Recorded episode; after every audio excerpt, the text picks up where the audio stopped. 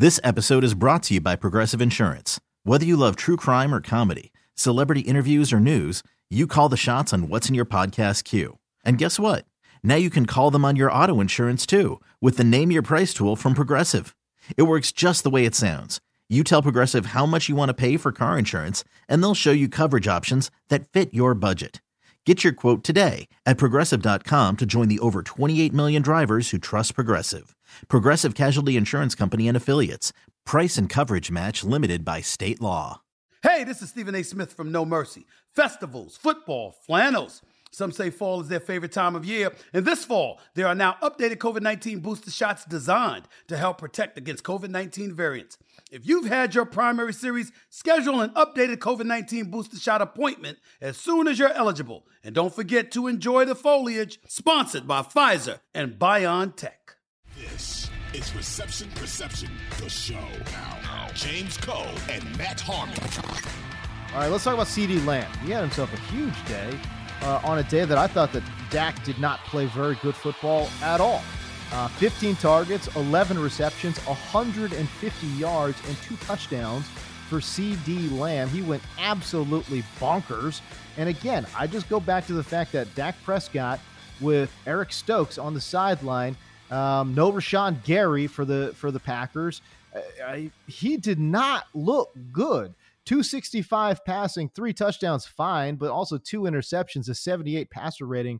I keep waiting for Dak Prescott to look like the Dak Prescott that we remembered, and I just don't know if we've seen it. Yeah, um, I kind of disagree watching that game a lot. I mean, the two turnovers were problematic, and like you know, they don't have they have those two interceptions. Like they might run away with this game.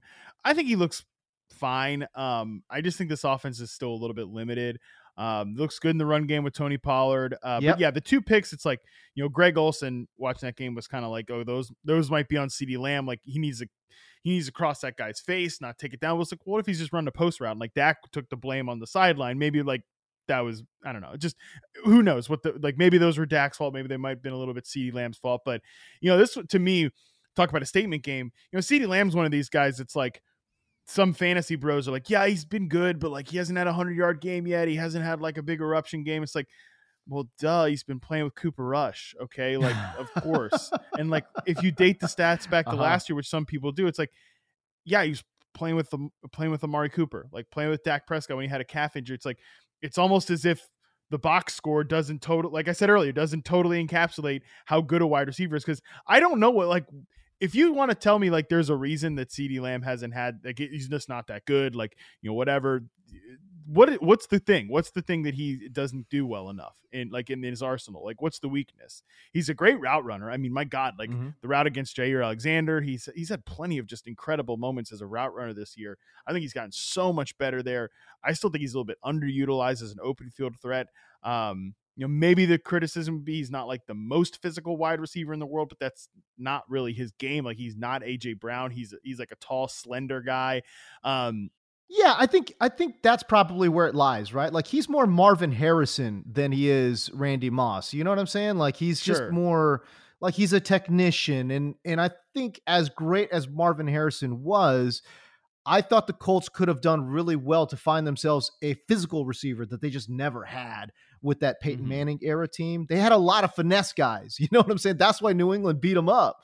You know, they just literally would just mug them at the line and say, "All right, well, get off the line, get off press, see what you can do." Um, I, and I'm not saying CeeDee's not great against press or whatever it is. I, I'm just saying that's more of the archetype of receiver that he is. He's more of the the finesse yeah, guy sense.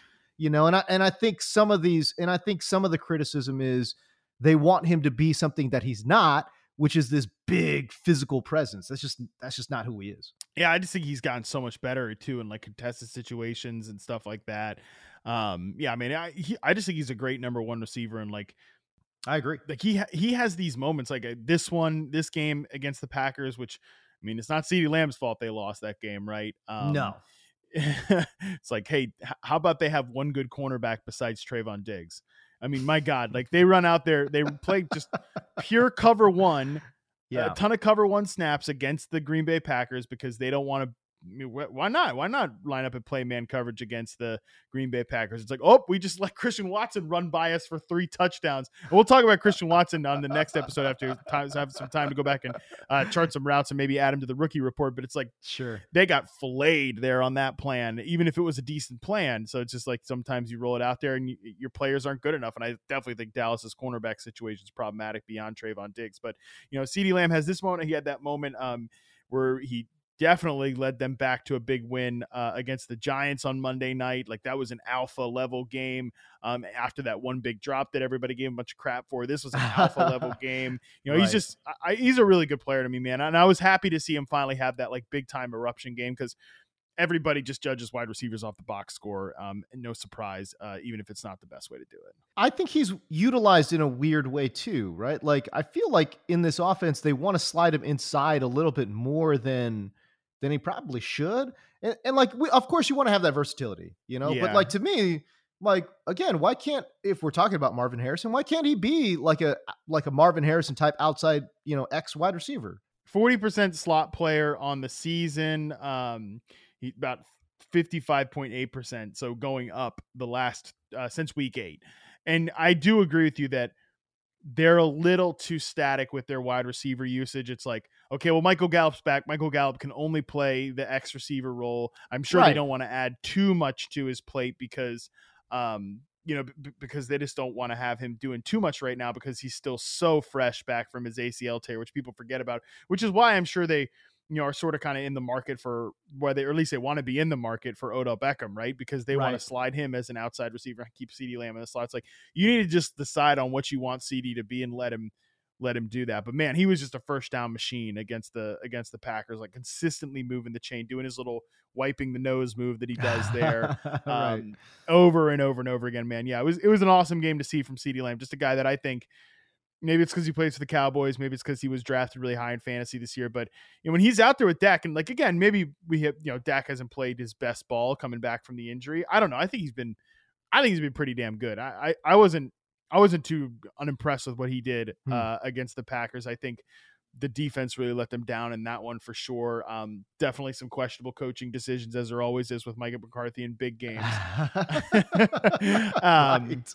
right. But but man, yeah, I, I think that when he's out there with Dak, like those two have such a great timing and chemistry that I think it actually accentuates what CeeDee does really well as a route runner. Well, yeah, I mean, listen, Dak uh, when he throws to CeeDee looks great. When he throws to anybody else, it doesn't look very good. Yeah. And again, and I go back to the fact that the Packers were down major defensive players, major defensive players. This offense, to me, the Cowboys offense should have, should be good enough to I don't want to say dominate what the Packers are are doing. And by the way, the Packers, their style of defense too is really weird. Like they they let they kind of let you go down the field on them, right? Like yeah.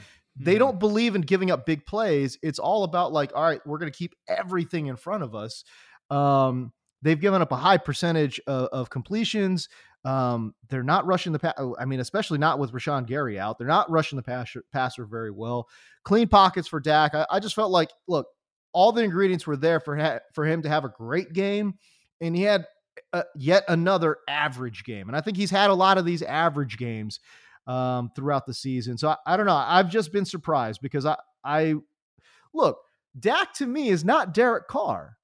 Right, like the expectations are different. Dak is a good player, right? Like when I see Derek Carr, I'm saying, I'm saying to myself, okay, we got a slightly above average quarterback, uh, and whatever whatever he gives us over that, that's a bonus right? But I feel like Dak is on a is on another level than than Derek Carr, and you know, again, it's just expectations.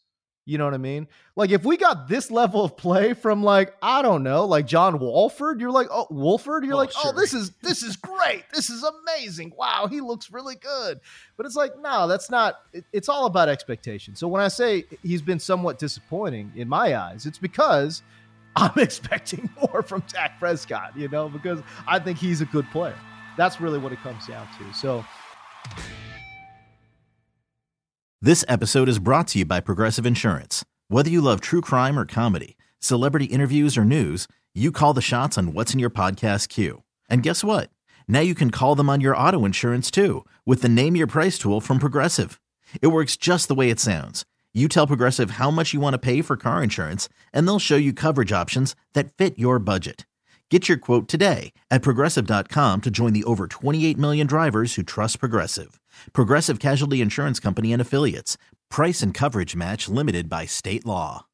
Audacy is giving you a chance to win a trip to London to see Taylor Swift at the Eras Tour. It's Tay in the UK. Hey, it's Taylor. Just download the free Audacy app, log in and listen to a participating station for a minimum of 60 minutes to get your daily entry. And you could win a chance to fly off to London with three friends and see Taylor. I can't wait to see you at the Eras Tour in London. For more, go to audacy.com slash Taylor. Tay in the UK. on the Audacy app. Thanks to Republic Records. This is a national contest.